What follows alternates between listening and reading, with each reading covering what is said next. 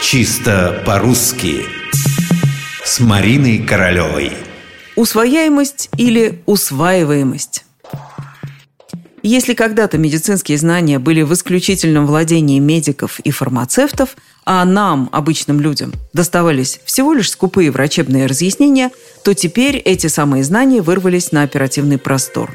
Уж и не знаю, хорошо ли это, когда на каждом шагу можно свободно купить что угодно, от таблетки до операционного стола. Соответственно, появилось много слов, которые в прежние времена были только в лексиконе специалистов. Появиться-то они появились, но никто толком не знает, что это за слова и как их использовать. Ну, например, усвояемость. На первый взгляд это слово какое-то странное. Уж лучше бы усваиваемость, правда? Его, безусловно, труднее произнести, но оно хотя бы понятное. Мы что-то едим, еда усваивается, отсюда усваиваемость. Однако не тут-то было.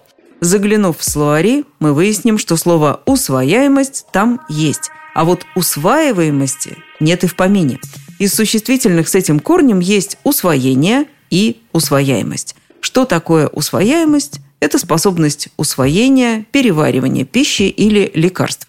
Понятно, что такое слово широко использоваться не может, да оно и не используется. О нем при случае вспоминают врачи-диетологи. Усвояемость ведет себя скромно, но существует, несмотря на то, что красивым его признать никак нельзя. Может быть, отчасти потому оно и не становится общеупотребительным.